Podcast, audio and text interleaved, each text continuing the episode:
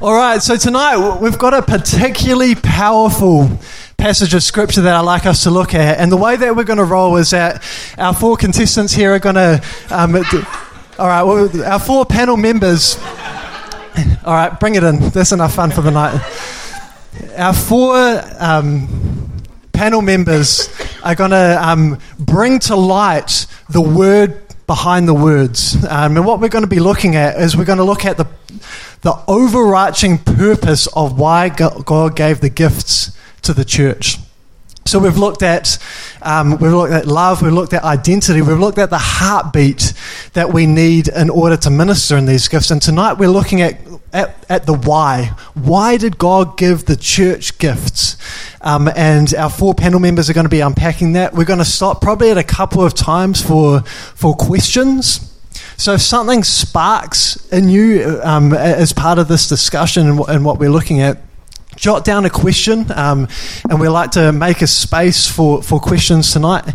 Um, and we're also um, going to aim to have uh, time at the end for a good, solid discussion amongst your tables um, and, and between yourselves. So this is a full participation event. Um, if you didn't know that, before you walked in, you do now. Um, and so be engaged, lean in, um, listen, um, receive, um, and, and be part of this with us. That's what the whole point of these nights are. Is that cool? Cool. All right, so if you've got a Bible, um, you can open up to 1 Corinthians 14. 1 Corinthians 14. And I'll just read this out to us. All right, 14 verse 1. Pursue love, yet earnestly, uh, yet desire earnestly spiritual gifts, but especially that you may prophesy. For one who speaks in a tongue does not speak to men, but to God. For no one understands, but in his spirit he speaks mysteries. But the one who prophesies speaks to men for edification, exhortation, and consolation. One who speaks in a tongue edifies himself, but one who prophesies edifies the church. Now I wish that you all spoke in tongues, but even more that you would prophesy. And greater is one who prophesies than one who speaks in tongues, unless he interprets, so that the church may receive edifying. Powerful passage of scripture, hey? So we have here Paul laying a foundation. Pursue love, he says, yet desire earnestly spiritual gifts, but especially that you might prophesy. And I feel like in this first sentence, once again, Paul is laying a foundation for the value of gifts, but also the ultimate purpose that God is looking to achieve um, through those gifts. So the first question that I have for our pan- panel members is is around is around verse one. Why would Paul say pursue love yet earnestly desire spiritual gifts, and why does he not say pursue spiritual gifts and earnestly desire love? Any takers?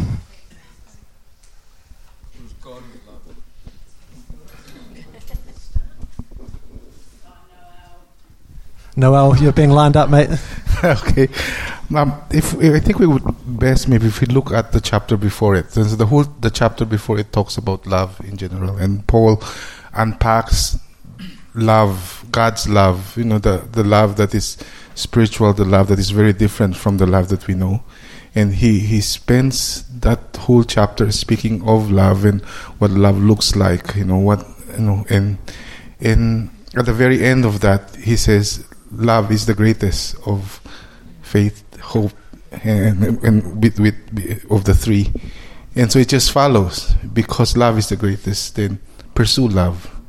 You know, um, hold on to it. You know, run after it. You know, um, this love that you have experienced, that you have um, come to know, and so let that be the main. You know, the main point, you know, the the the the, the goal of your life. You know, uh, everything should hinge on that.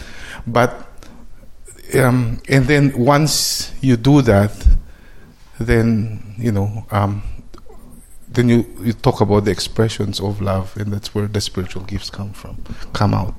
Um, so it's it's not pursuing spiritual gift, but pursuing love as the first place priority, pursuing God Um, I'm, I'm reminded of you know the same thing when Jesus said, you know, seek first my kingdom and my righteousness, and all of these things to be added to you. You know, seek first love, seek first me, seek first the Lord, and your gifts. You know, these gifts, your identity, everything will just come from from that. Cool. Any any thoughts, Greg, on the, on the why behind love? Yeah, I, I think we all need to know what the purpose is. So, what sits behind love, and what is God looking for? Because the answer to the question lies behind what is God looking for, and it's found in love. And so, I think I said this this morning. We need to understand the context to the scriptures because there is a already finished reality that God is looking for and the context for that reality is in the scriptures. So if God is love and all things are contained in God, then we need to pursue God love so we actually know why we would be pursuing love. So what is the Father looking for? That's why we need to pursue love. So he is looking for her. And so, because he's looking for her, we must pursue love, which is him, and fall in love with him. Because the gifts are all defined by that reality. So, to separate the gifts from actually becoming the bride is to not know the purpose of love or the gifts. They are interlinked, they are interconnected. So you want to pursue love God because only in God can you find out God's plan and purpose for the church if you don't know the purpose and the plan for God's church, you won't understand any of the gifts. And like we've looked at, you'll build your own life on a gift instead of actually laying your life down to see the greatest gift, the bride of Christ, formed and built. And God has an eternal purpose that He has had in His heart and His mind from before the world was even created. And I think in in my mind, you know, that means is pursue love, yet earnestly desire spiritual gifts. It's a it's a love relationship with our Father. That's the thing that produces in us this kind of transformation into what, what Greg was talking about, which is which is being his bride, being a mature um, people who know him and have become like him, who are fit and prepared for the eternal purpose that he has for us. So, um, it, to me, to to separate the gifts of the Spirit from the eternal purpose of God would be a, a massive disservice to, to everyone. Um, Moses says, make sure, uh, uh, um, make sure that you build according to the pattern that was given on the mountain, you know, and, and the pattern that, um, that the, the ultimate pattern wasn't actually about building buildings or building a ministry, it was about building people um, into um, uh, into this pure, spotless, blameless bride that would be with him um, forever. So it's a it's a massive promise. Hey. Which is why he gives us covenant, isn't it? So it's a marriage covenant that Christ makes with his church to never break it. So a covenant was never to be broken, and it was instigated through blood. And we looked at that last year. So when you understand the context for the scriptures as a marriage covenant, this is why we must pursue love because he's looking, going, Do you love me with all your heart? So then I give you a great commandment to show you what I'm looking for. It says in 1 Corinthians 8 3 that God knows those that love him. So God knows who loves him, who says they love him, who think they love him, but he actually knows those that actually love him. And this is the opportunity we have to fall in love. The entire context is a love story between the creator and the creation. But if you take your eyes off the creation, the creator being the creation, you'll get in trouble. And your eyes will go onto yourself, and so you'll come up with your own plan. And we've been talking about this. The plans that I have for you, says the Lord. And you'll think those are individual plans, but that is out of context to the scripture. He was talking to a nation when he said that, not individuals. And it's the same plan that God has had in his heart from the beginning of time, whether you're Jew, Gentile, male, female, whatever. He's looking for a people that love him with all of her heart, soul, mind, strength. Love your neighbor as yourself. So when you know that's his greatest priority, that's why you'd want to pursue love. Because what you find in love is the answers that we're all answer, asking. I find it interesting the language that's used here. So it says, pursue love, yet desire earnestly spiritual gifts. Uh, it's interesting that one is incredibly active and one is slightly more passive, hey?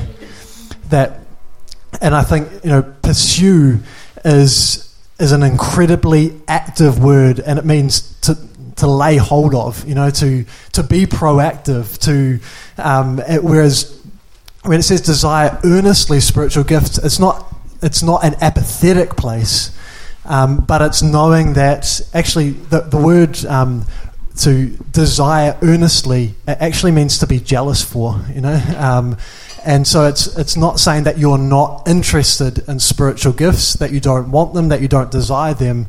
It's just that in light of your pursuit of the ultimate purpose and ultimate aim of God, this thing takes a back seat and a second place, knowing that it will start to flow in its rightful order once you get your you know your, your, priorities of your life are in line. Number one which is love. Number two which is desire to to minister and be part of a body and to invest into um, you know add value to one another. So it's it's not a this is good this is bad. It's just that this is one and this is and this is two uh, which I think is is so important too I think um, we can't glibly go over we understand what pursue love is until we have a real revelation of what is our reason for being on planet Earth.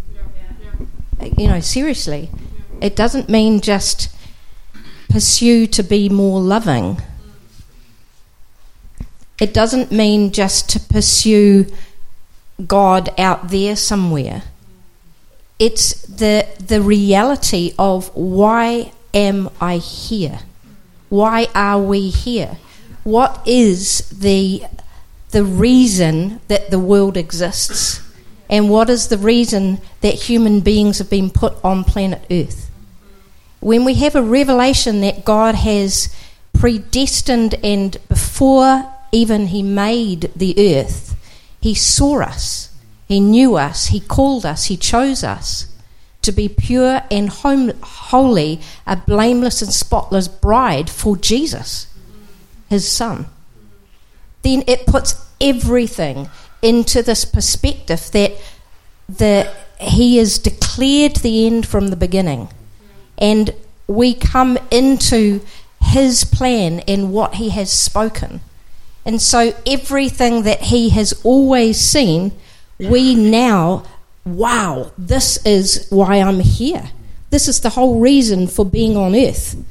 And so the pursuit of love is the pursuit of who he is. And and the the the saying yes and amen to this plan and saying yes you have called me. Yes you have chosen me. Yes that is who I am. And for me to to come into this purpose is to know why I'm here, why, what God's purpose is for us as a body. Why is, is this just for me and God? Is this just for a few people, or is this for a body? How is it worked out? And that that is all things that He speaks by His word. He speaks out those spiritual truths with spiritual words, and we hear it by the Spirit. We receive it. And we come now, and our mind is renewed because the earthly mind, the human mind, cannot conceive of these things. They're revealed by the Spirit. And then we suddenly, our eyes are open to the reality that's always been there, but we've been blinded to. And now we come into the very purpose of why we're here. So that it's all about a preparation. And to say that, that um, we we don't desire spiritual gifts is to say, well, God, we're going to do it our way. But the spiritual gifts are th- gifts given by the Spirit so that the church may be built, so that the church may be prepared. It's a preparation work. So our time on earth is a time where we're being prepared to be the bride. So everything comes into focus into this eternal plan. It's not just a glib out there.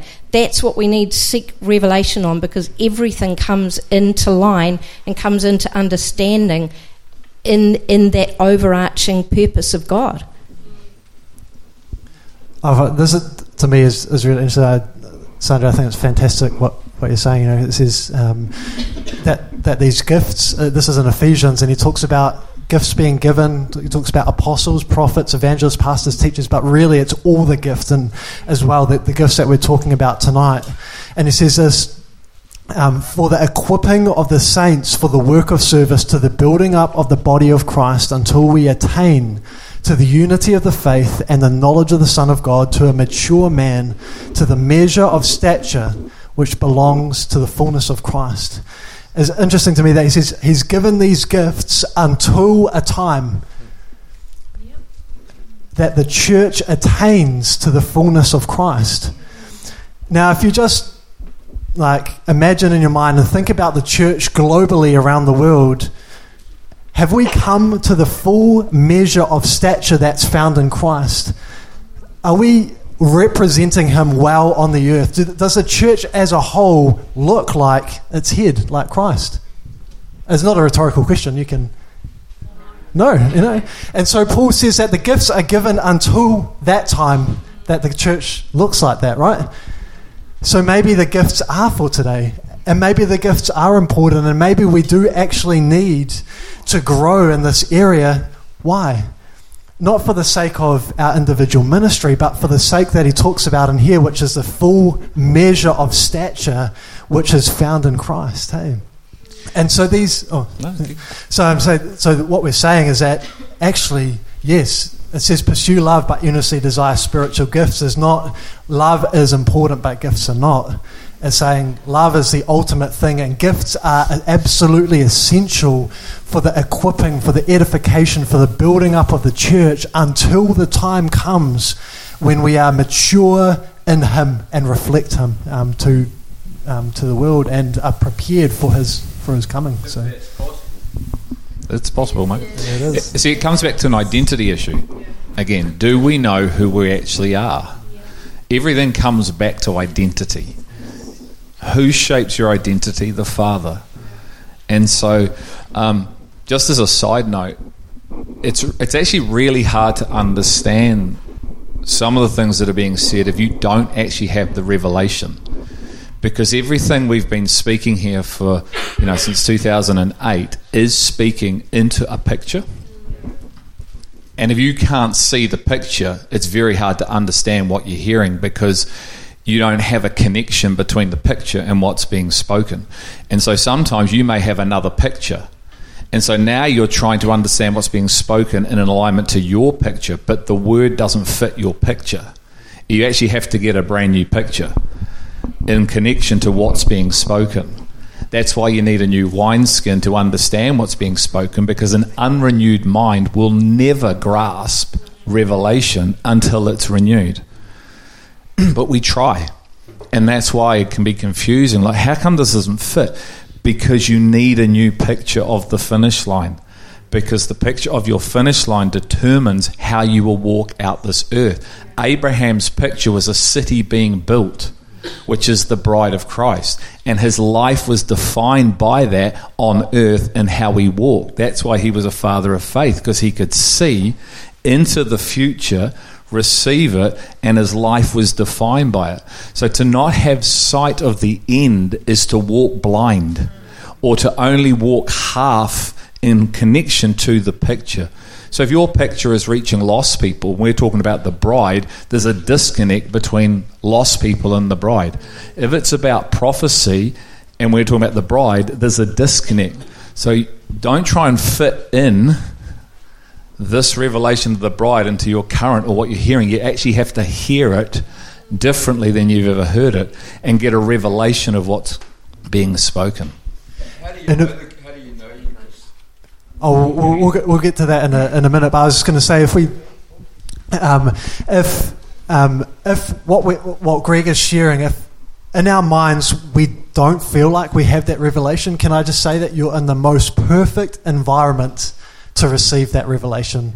So don't hear it as you've missed it. You're not, you know, you're, you're not getting it. You're, you're dumb. It is, it is absolutely the total, complete opposite of that. It's that actually the whole purpose of these nights are training and equipping. The purpose of Sunday mornings and every time we gather is so that we can um, enter into a greater dimension of revelation and knowledge of Him through becoming and being part of family. So this is this is what it's all about. Um, cool. All right. Should we move on to next next verse? Verse two. For one who speaks in a tongue does not speak to men, but to God. For no one underst- uh, for no one understands, but in his spirit he speaks mysteries.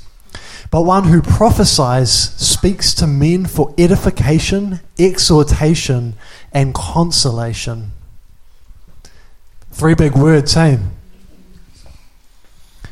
So it says this, but, but one who prophesies speaks to men for edification, exhortation, and consolation.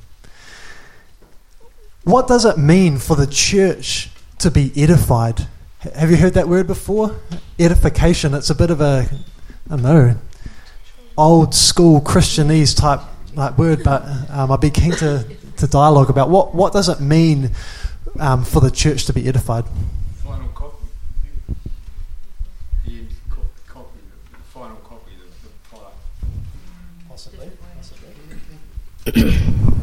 Edification um, is being built, a house being built, which I think um, uh, completely fits what we're talking about. the the the bride is also called a house, so the body is called a, a body. It's a house. There's same pictures, uh, well, different pictures describing the same thing. So edification is building. It's the actual process of building a house and um, that that's what I think is so. It sticks out. We've only read three verses, but um, that word edification comes up in verses 3, 5, 12, and 26. In this, um, it, it's all um, the the the whole um, context of it is that that we would be seeking those things that are building, that are building her and um, that, that's why the emphasis on prophecy rather than on tongues um, is that prophecy is edifying the church. Prophecy is is causing a preparation um, for for her, for the body. Totally, and I think the word literally means to build. Hey, and in, uh, when I was just looking at this, it says um, it, the the word literally means to build, um, but in the context, it actually means constructive criticism. Interesting, eh? Like it, it feels like in this modern age that you know we shouldn't have any criticism, right? Let, not even constructive criticism. It's almost a bit taboo that maybe or maybe if you're you know maybe if you're at um, university or you're at school there might be some constructive criticism but in the body of Christ when you know what about you know your own personal space and your own um, you know it, it seems like constructive criticism is almost does it seem a bit a bit harsh or a bit um, um, yeah hard to um, hard to reconcile so So yeah, we've got edification, exhortation, and consolation. What about exhortation? Did you look that one up, Sandra? No, I got stuck on this one. Can I stay? Sorry, just a bit. So, um, prophecy uses words, right? And so does God for everything. Because man does not live by bread alone, but by every word that comes out of the mouth of the Father.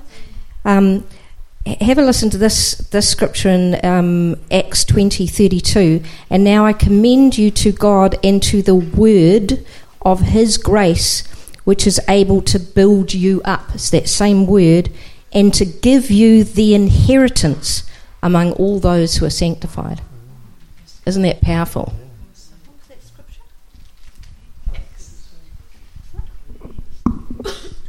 What was the scripture, Sandra?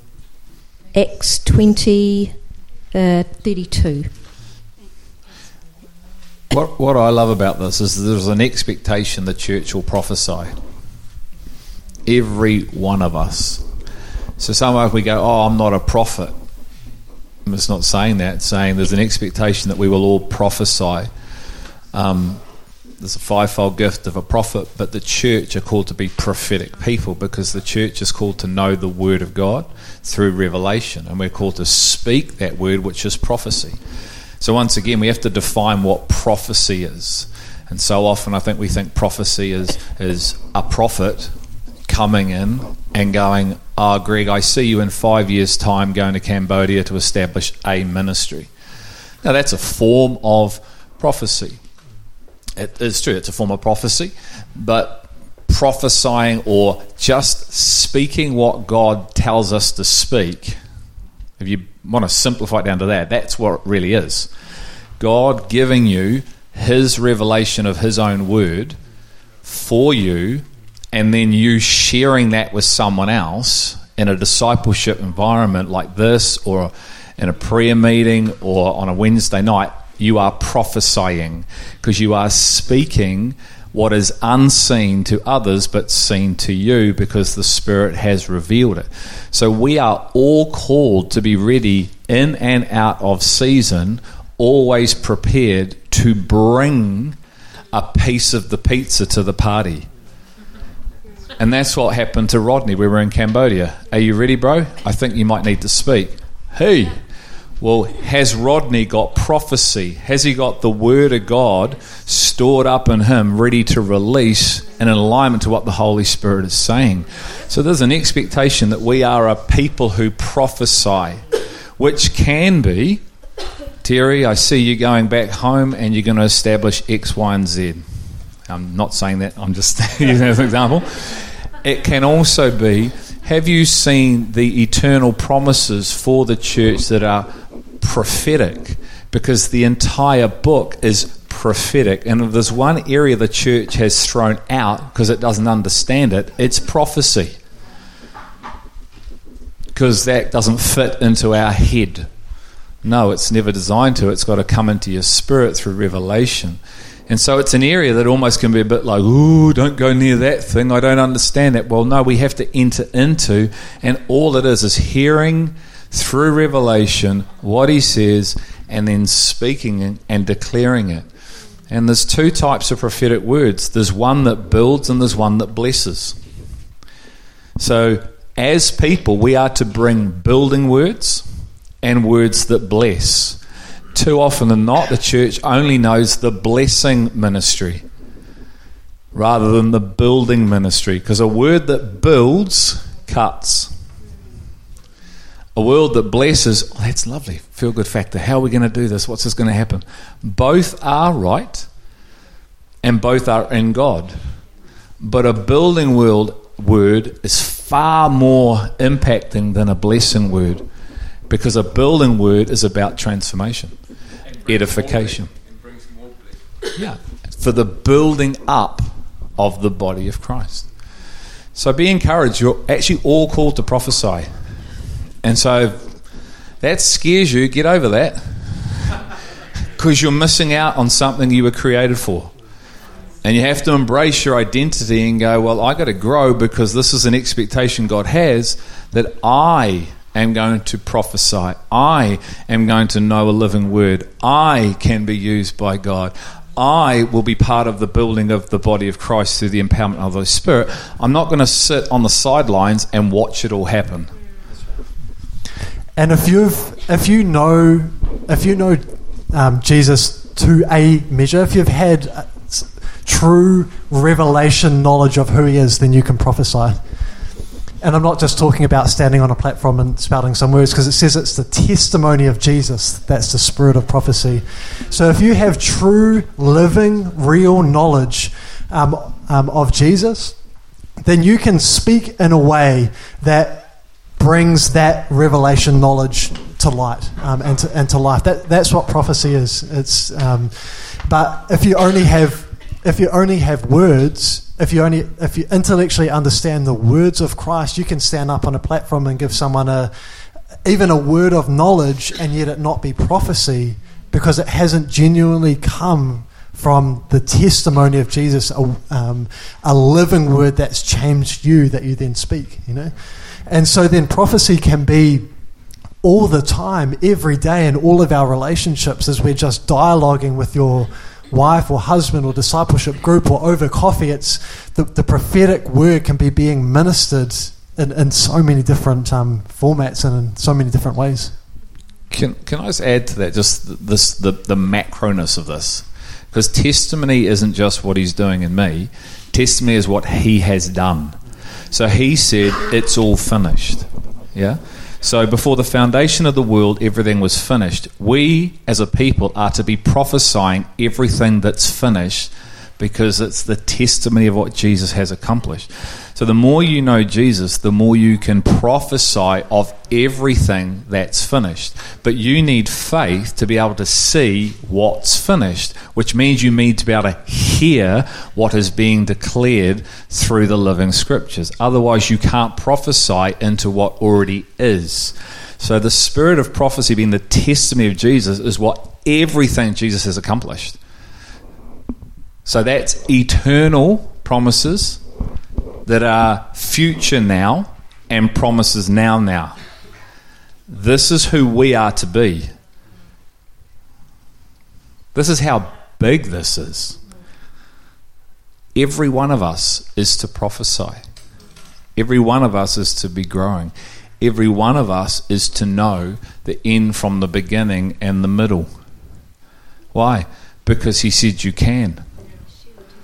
That's why He's given us the Holy Spirit to know everything that's contained in Christ so we can declare it into the earth.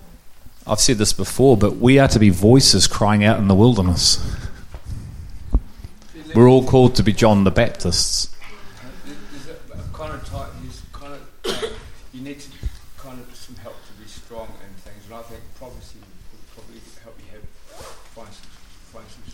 Yeah, well, if you can hear if you can hear what I just said, that would build strength through revelation, wouldn't it? Knowing that this is who you're called to be. That's an honor, isn't it? Isn't that an honor to think that God is entrusting you to represent Him on this earth with His word and to represent Him well? Man, that, that, why would I be worrying about who I'm not? Why don't I discover about who I am? That's the problem, isn't it? Some of us know more of who we're not rather than who we are. And then we tell ourselves what we're not instead of telling ourselves who He says we are. Even that's prophecy. Do you believe who He says you are? Receive a prophetic revelation of who you are into you, accept it, be fully convinced of it, and then live it out.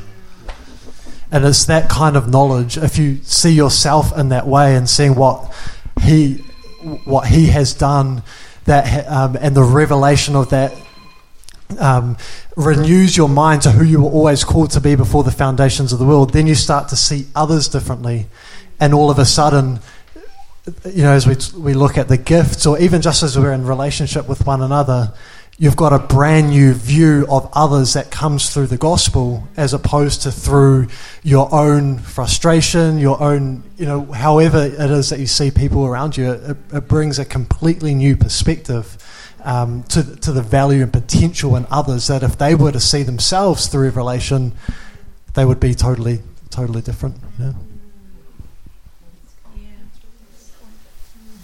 I think the warning in here, just sense the Spirit prompting this, because I, I, wrote this ages ago, is do we value the Father's gift more than we value the Father himself?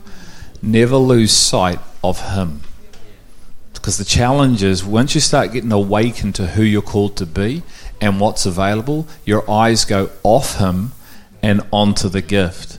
Now all of a sudden it's like the gifts, the gifts. I want to prophesy. Greg said I could know all things and prophesy. And now you've just taken your eyes firmly off him and planted it on the gift. And that's the quickest way to get entangled in yourself. and yet it was from Him. So make sure you keep your eyes on Him and let Him reveal the gift and how to. Your eyes should never drop onto the creation or the gifts that the crea- keep your eyes on the Father.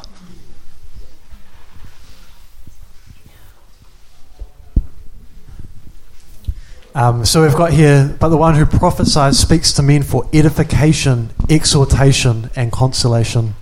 And edification, like Sandra says, is a, is a building word, and so is exhortation.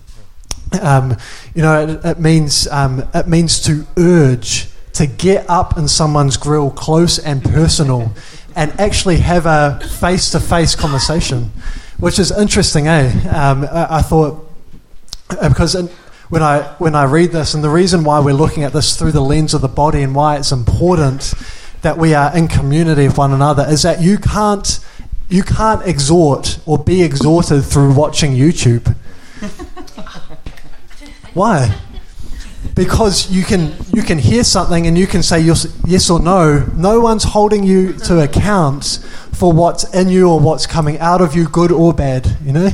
But Paul says that prophecy actually isn't well, okay, let me rephrase that. You can learn. You can learn through watching YouTube, but there's a fullness that comes when you're in community and you're walking with brothers and sisters who actually have the opportunity to speak into your life, to exhort you, and to say, "Hey, I see what's in you. I see the value and potential that's in you, but I also see this thing that seems to be coming, that seems to be coming out of you. There's something greater for you than to live." in in that way. So exhortation, like just like um, just like edification, is a is a building word. It's a confronting word, but it's a word that actually um, it, it, takes you from where you are and and it produces in you the um, if if you allow it um, the or how I say it gives you an opportunity to receive a living word that will change you in a way that a blessing word might not. Um, so we've got edification, exhortation, and consolation. And consolation is is the softer of those three words. Consolation is is encouragement. You know, I just think of um, you know, scripture. It says that the Holy Spirit um, will, I think it's in Hosea, will take her out into the wilderness and speak tenderly to her. Um, and so sometimes the word of God is tender and it's soft and it's gentle and it ministers this side of love as well. So we've got to take the whole of, of what it is that prophecy is and what it is that, or who it is that God is, um, as opposed to just, just one of those, those aspects. So what it says, it's building, but it's also blessing it can be firm, but it also can be gentle, but ultimately for the same end goal, which is that the church would become mature. Hey. So, should we move on to verse to verse four, um, or should we have a couple of questions? Does anyone have any any questions? Um, any questions so far? How big a problem is God of this world? In relation to what we said, Warren. Okay, so the questions are in relation to what we've discussed. We can discuss that afterwards.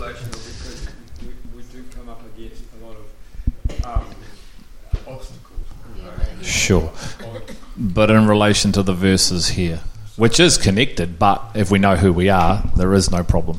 But yeah, just in relation to the, to the gifts, specifically the gifts of the Holy Spirit, or the content that we've been looking at tonight.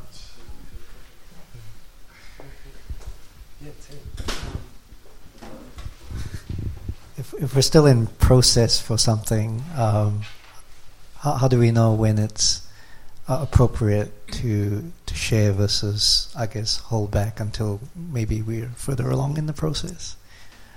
Uh, in terms of uh, you know edification. Great question.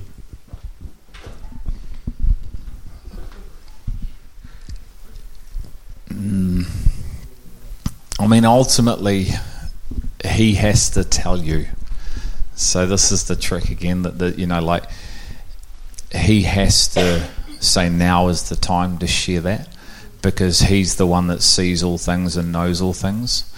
Um, and so that would be the answer I'd give you. It's like through, and you know, it depends on what it is as well. You know, I mean, if if if it's something like I said to you, hey, Terry, I sense that God's speaking to me about you going overseas. I mean, that's going to change your life. So I have to know that I know that I know that I know I've heard from Him. So I need to be able to have that conviction in my spirit. It is like, oh, you know, Terry, I think I sort of heard this from God, but I'm not so sure. You might not want to say that, you know. um, there are times, you know, when you would say to people, hey, look, this is what I'm sensing, and I just submit this to you. I'm not saying it's the word of the Lord, but I'm just sensing some things.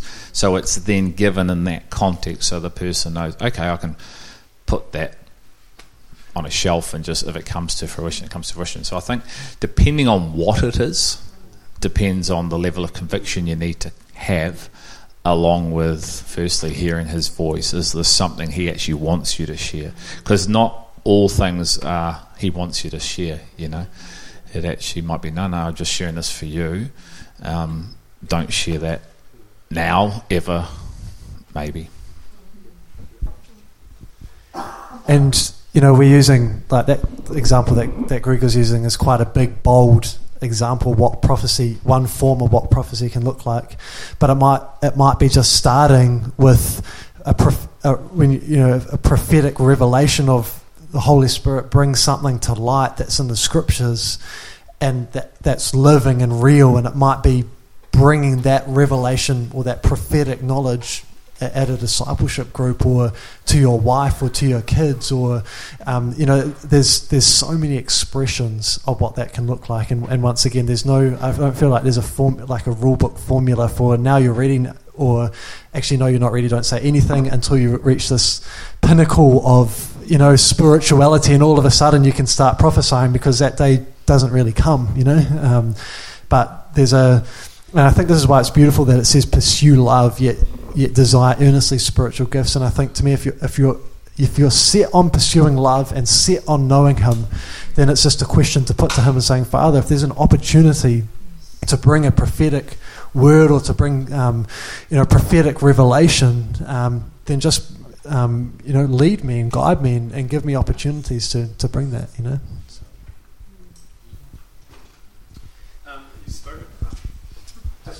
Sure.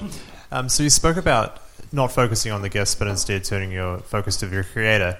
How do we set goals in our professional, family, um, in other realms of our life without losing sight of the creator?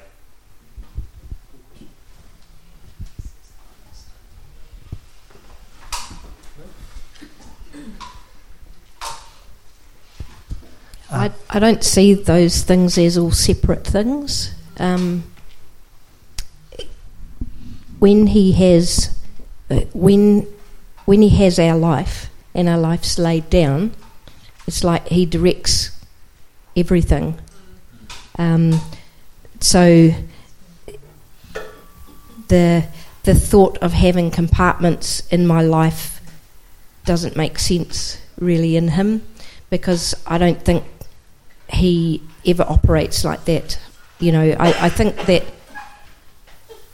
yeah, I think that's us trying to fit him in. But um, with with him, it's all.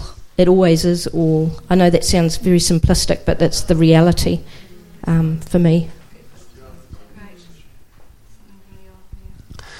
And I think um, it's a it's it's a big question, eh? You know, and it's not. Um, there's nothing wrong with having goals or having things that we're that we're working towards at, at all. Um, I think, like like Sandra said, the um, the, the big thing is um, um, is actually you know is are we inviting God into our lives or has He become our very life? You know, um, and having become our life and and and being the very reason why we wake up and the reason why we breathe in the morning and the, um, the only thing really that we long for and that our hearts desire it, it then to me it's it's from that place that he starts to define everything else in our lives and it actually brings new meaning to all of those other things that we might have been pursuing as the ultimate goals in our life to begin with. He, he redefines them you know um, and so I, I know for me some of the big things were that you know, he had spoken to me um, about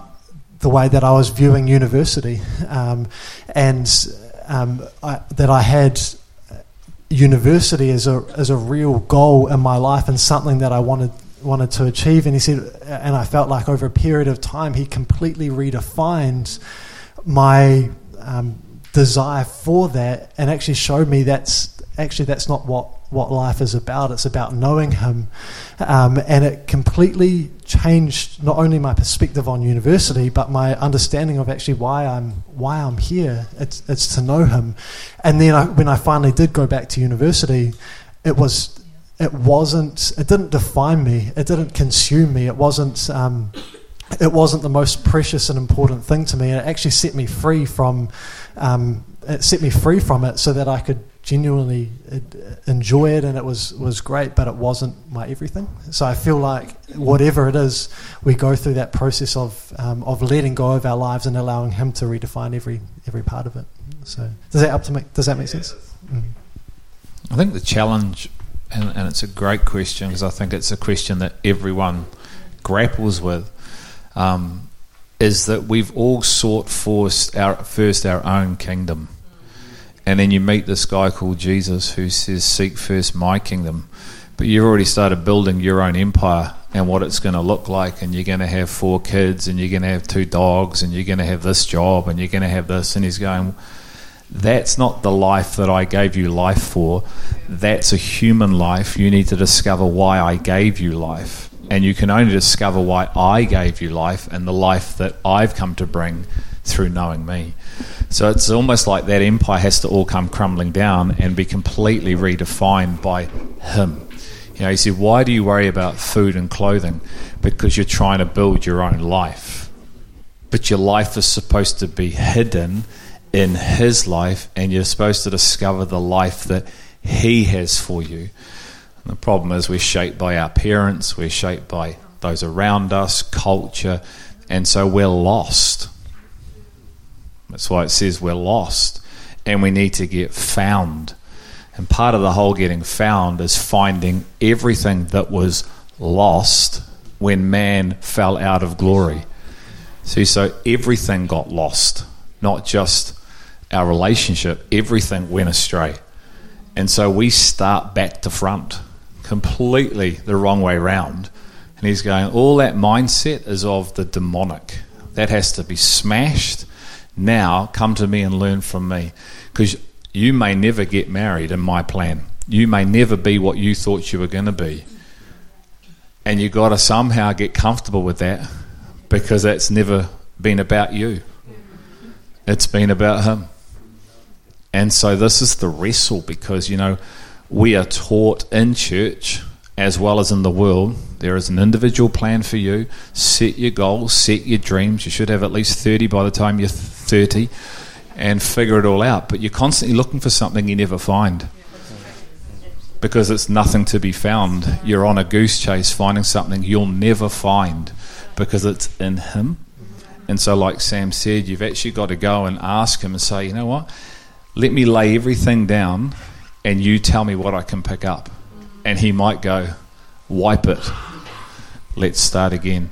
He might go, those five things there, they're okay. That 15 gone. And that's the challenge you know. But is it about him or, or us? And um, I, for me i don't want to miss out on the life the eternal life that he's come because there's too much at stake you know. I, th- I think i can add testimony to that because the thing is all of those things are they're the promise of life but they never produce it so it's like this hope that disappoints but here's the hope that doesn't disappoint. And, and, and I, I can testify to that. I can prophesy and testify to that because I've gone on that journey and, until that kind of got smashed and, and then found the hope that doesn't disappoint. And I can now see, like I was on a goose chase, going round and round and round the same thing over and over again. And then he he when that that all that is laid down, then he redefines it and he he brings to life something that you've laid down and you really really have come to the point where it doesn't matter if it ever comes back or not and then he might give it to you. And when he gives it to you, it's without all the crap that's stuck to it. You know, like the feeling that that you know, am I good enough, or you know, self doubt, and all your identities tied up, and all this this garbage that goes on in your head. When it's actually laid down and he gives it back, it's free. It's awesome. So good. So this, and this is a, I just think it's a fantastic question, you know, because it touches on the the heartbeat of the gospel, eh? You know, and I think people come to Jesus, and uh, you know, well, he, he says that he, uh, there's a parable, and they, he gives an opportunity for people to come follow him, and, and it says one by one they started to make excuses. First, let me just go and um, you know, let me just go and tend to my what is it? Um, he, he's bought a field, and he just needs to go and tend to it. Oh, my father's passed away. Let me just go and um, and bury my father, and then I'll come follow you. You know, and so there can be this um, looking for, like Sandra said, looking for life and all these other things, or um, you know, these other things that if I, um, you know, if I just did this or just did that, then I'll go and follow you. And that day, it, it never comes. You know. The, the cool thing is about the question, it's also in this context. So it's not just marriage, kids, family, it's people through the context of what we're looking at. I got a gift. And now I've had a dream about how I'm going to use this gift. Look out, because I'm going to use it my way. So, as the guy's been saying, everything has to be surrendered.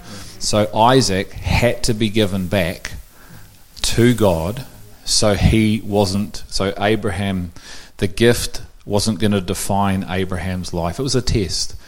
See, the challenge in, in this is that you can make this your thing, my ministry.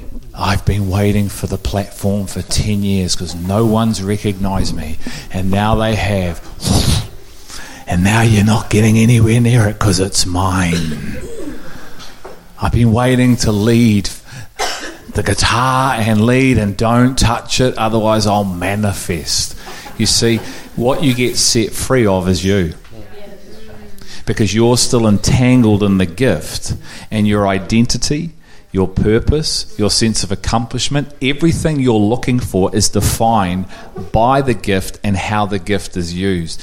You are dangerous to God and the body of Christ because you will serve yourself with it, not him and not people. So there is no edification, even though you can lay your life down and serve.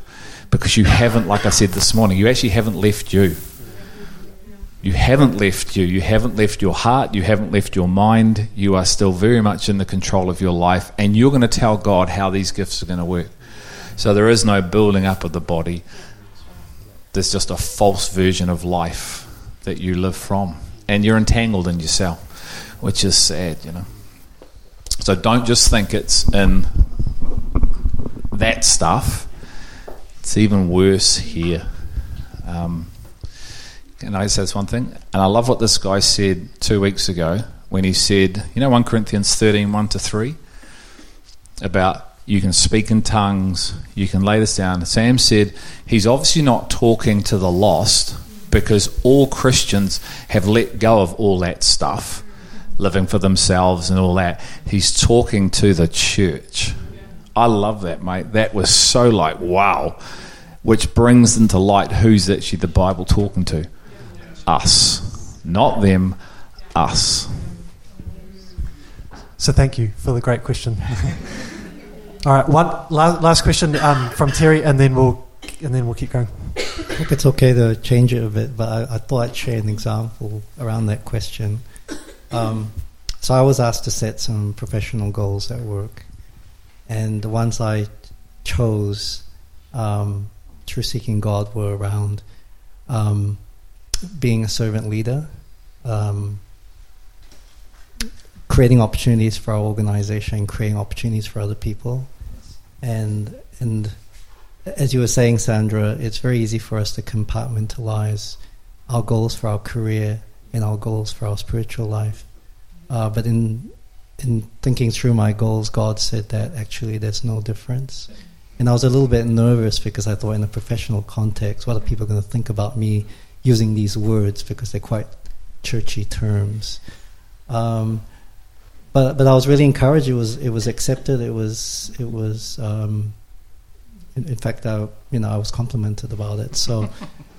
Um, just encourage you, you know, in, in setting your goals that um, seek God, and and I think in placing your focus on serving others, um, that for me anyway, uh, in my example, was a, a, really good way of doing it rather than goals and ambitions to further myself. Yeah. Hope that was all right. Serving one another in love. Yeah, I feel like that's a fantastic example of like number one, love, number two, function A, you know?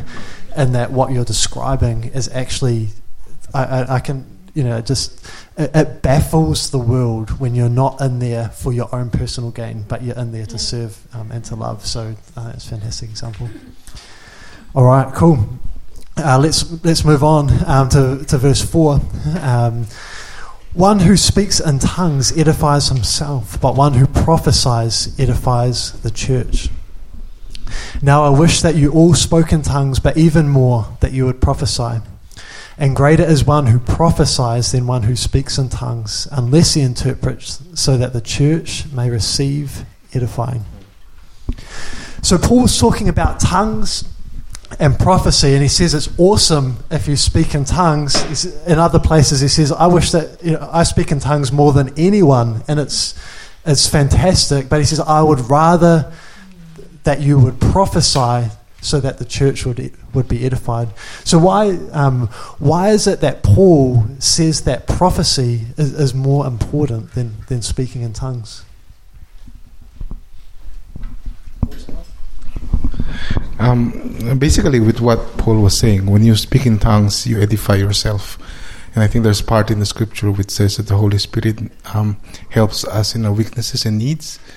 And, and, and because He knows the mind of God and the heart of God, and He is fully aware of where we are at, the Holy Spirit is able to pray on our behalf. And, and and, and pray according to the will of God. And in, in that way, um, He edifies, He helps us, He encourages and builds us up. But um, why is prophecy more important? Because the prophecy prophecy builds the church.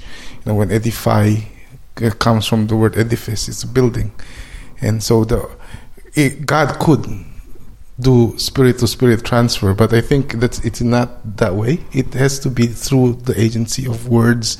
And so when you sometimes in my case you can hear the Lord speaking to you in your spirit, but it feels very different and very special when you hear the same word spoken by someone else to you. And and so that's how I think this the, I feel that the Holy Spirit enables us to prophesy. It is to encourage, bring encouragement, bring uh, edification, and bring um, exhortation to others. Looking at all these things that Paul has written, um, I can't help but sense that this is all the work of the Spirit. You know, edification, consolation, comforting is the Spirit's work, and and you cannot separate the gifts from the Spirit. Um, you can never separate it without the Spirit. You know, you can be working in a gift, but that's not that's not Him. So the Spirit has to work, and you the, you just become a mouthpiece for the Spirit. Can there be an, an anointing associated with gifts?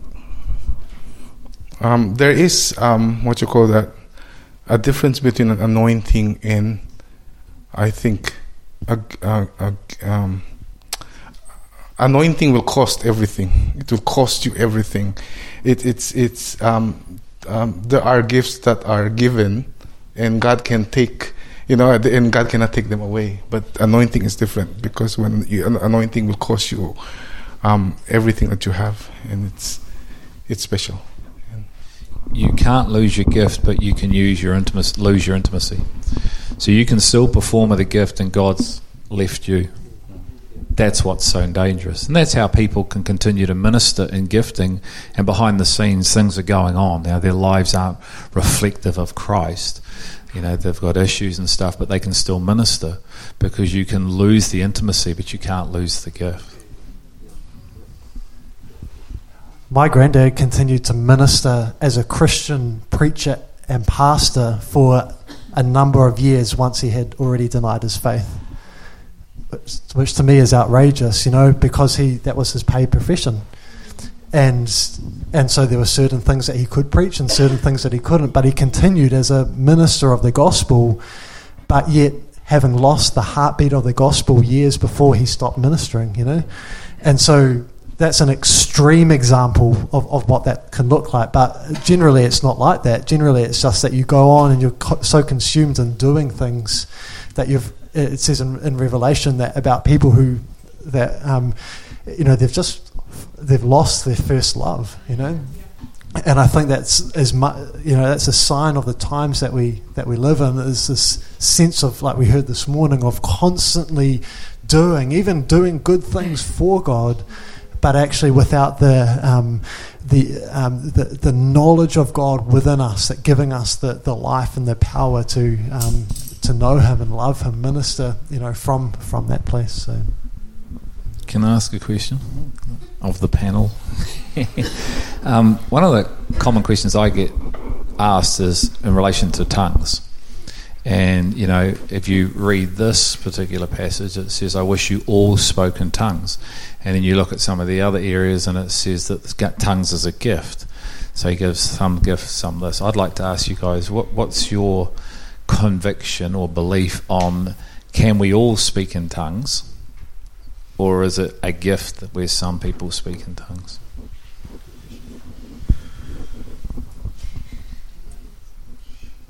I've got a personal opinion. I, I, don't. I don't know that that would um, that would necess- I don't know if this is necessarily um, divine, but but my view is that you know it says Paul says, "I wish that you would that you would all speak in tongues," and I personally believe that there's there is an opportunity for for everyone to enter into that, but whether you speak in tongues or not doesn't necessarily have a bearing on what the quality of your um, relationship or your intimate connection is with the Father. That, that's that's my personal opinion. Um, it's interesting that tongue, um, speaking in tongues came with at Pentecost, was it, with the outpouring of the Holy Spirit? No, not fully, mate, because they were speaking their own language. So at Pentecost, they pe- people that were speaking were speaking a natural language of the people that were in the area that's why they were so captivated. They weren't speaking that tongue, they were actually talking in a natural language English, Afrikaans, whatever the natural language is. What do you think?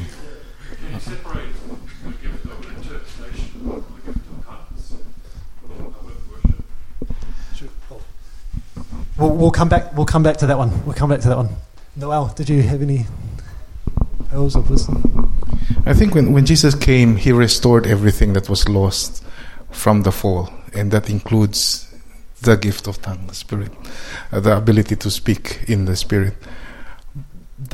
When when people speak in tongues, they, they say syllables and stuff, but that's just the physical words, the physical body's reaction to something that is truly spiritual. So it doesn't necessarily mean that you know you have to have words uttered out of you when you are speaking in the spirit because the spirit is always in communication with the father. And, and, and so that can come out and that cannot. But i think in the case of paul my personal opinion is everyone is able to speak in tongues. And that's why he doesn't distinguish it from you know from prophecy. But not everyone can prophesy because prophecy is a a grace you know it I don't want to use ability, but it's a grace to be able to hear, to be able to see, to be able to understand, and to be able to impart the heart of God and what God is saying and doing. And that is a grace that God gives to which to to his kids and he wants to give it but you know um, we have to desire it something something it's spiritual and nothing of the flesh can can actually work you know in in the physical we we try to reflect things and you know we, we we try to practice things and we try to have experience but none of the spiritual applies to anything of the flesh. No not, you, you cannot learn prophecy. You cannot practice prophecy. You cannot it's a gift and, and, and it's a work entirely the work of the spirit that's my. you can you can definitely you can grow. You, c- I'd say you can grow in it, eh?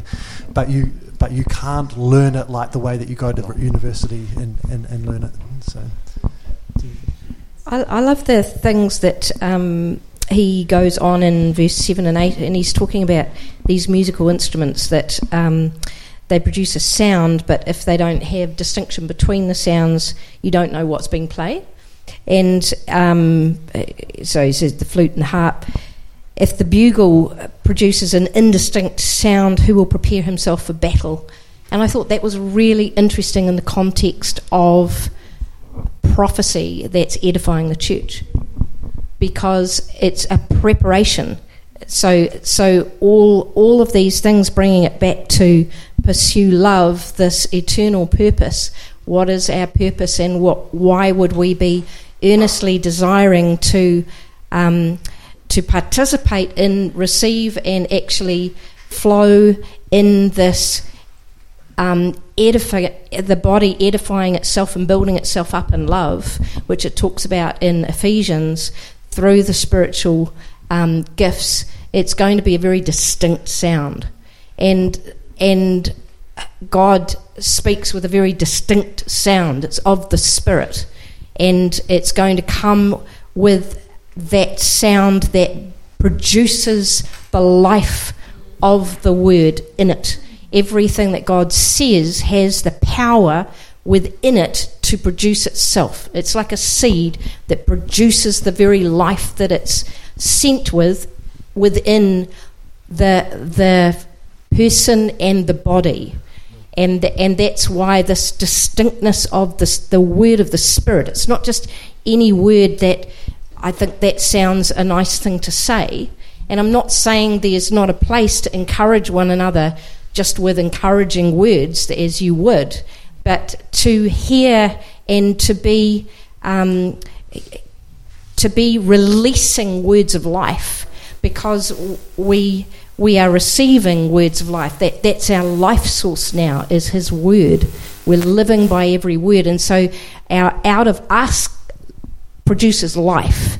And we've got a choice to, out of the tongue, produce words of life and to produce words of death. And now we are carriers of these words of life that come straight from the throne room.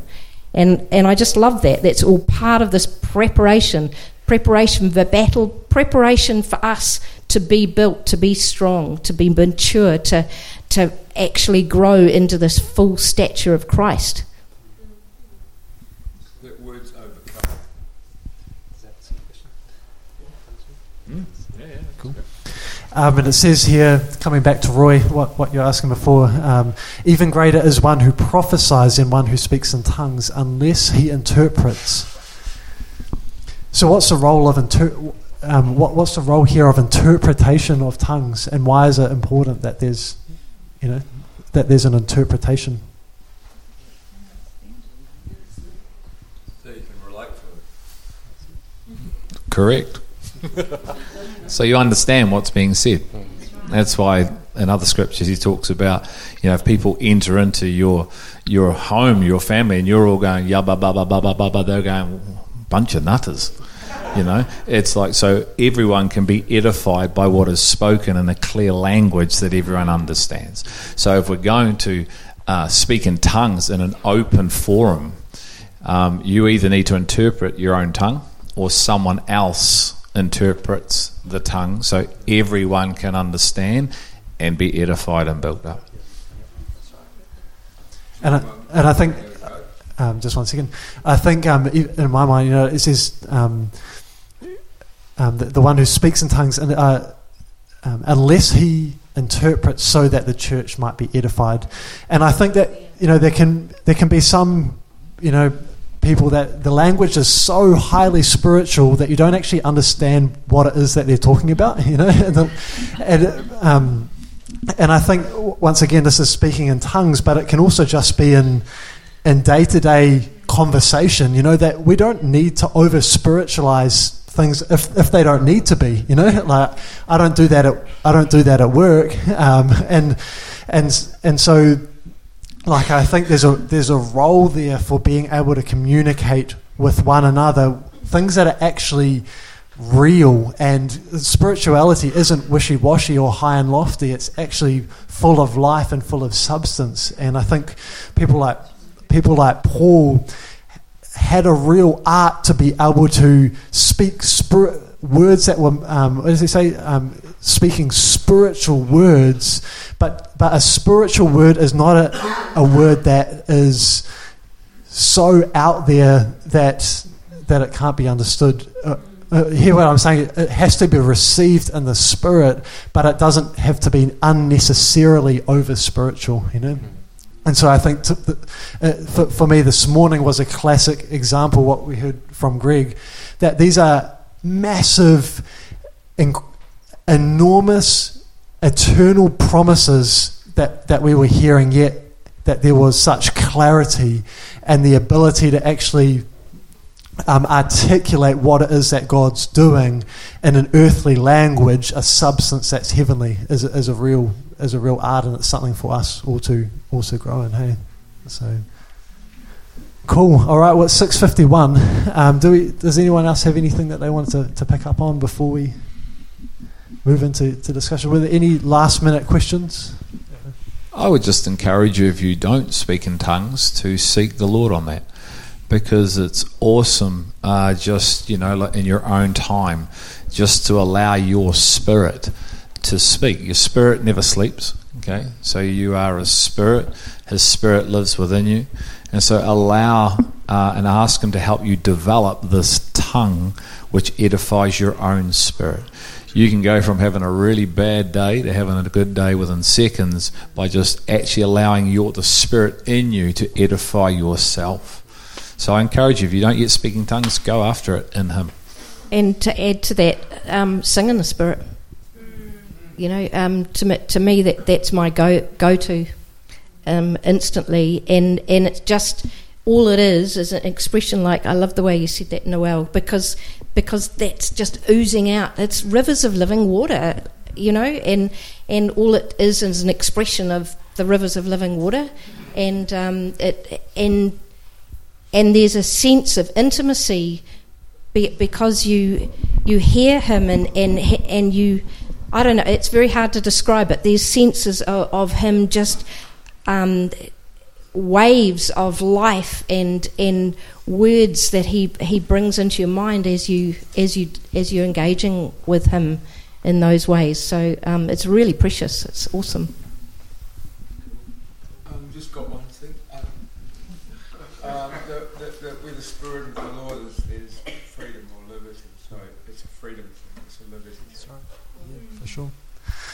Cool. All right. Let's um, let's do say it's um, maybe 20, 20 solid minutes of um, of discussion, and then we'll we'll call it a night. Oh, don't even have a question. Um, the question. Oh, they've got a question. Oh, sweet. Thanks, Rochelle. On to it. All right. Cheers, guys.